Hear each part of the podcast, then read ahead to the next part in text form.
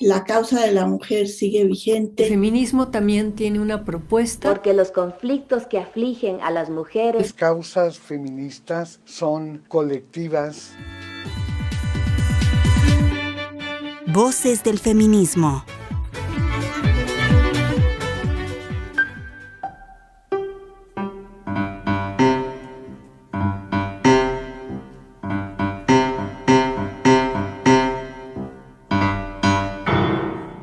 Alicia Urreta Arroyo nació en 1930. Fue una pianista y compositora mexicana que dejó huella.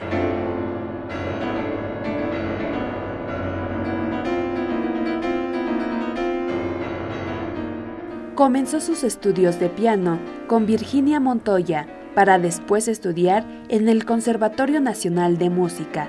Se especializó en la composición de música electrónica y electroacústica en la Escola Cantorum de París.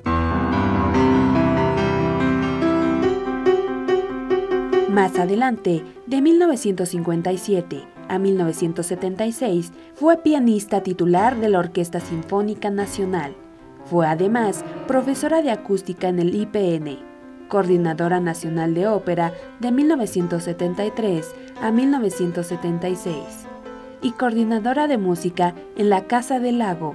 Fundó y dirigió la Camerata de México y obtuvo el primer lugar en el concurso de piano del Conservatorio Nacional de Música y del concurso Johann Sebastian Bach.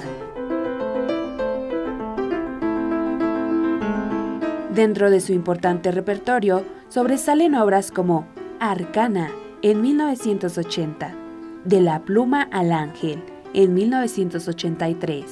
Alicia murió en la Ciudad de México el 20 de diciembre de 1987, pero dejó abiertas vías de acceso a la modernidad en nuestra cultura ante la intolerancia y la discriminación de artistas varones. Alicia Urreta Arroyo, en Voces del Feminismo.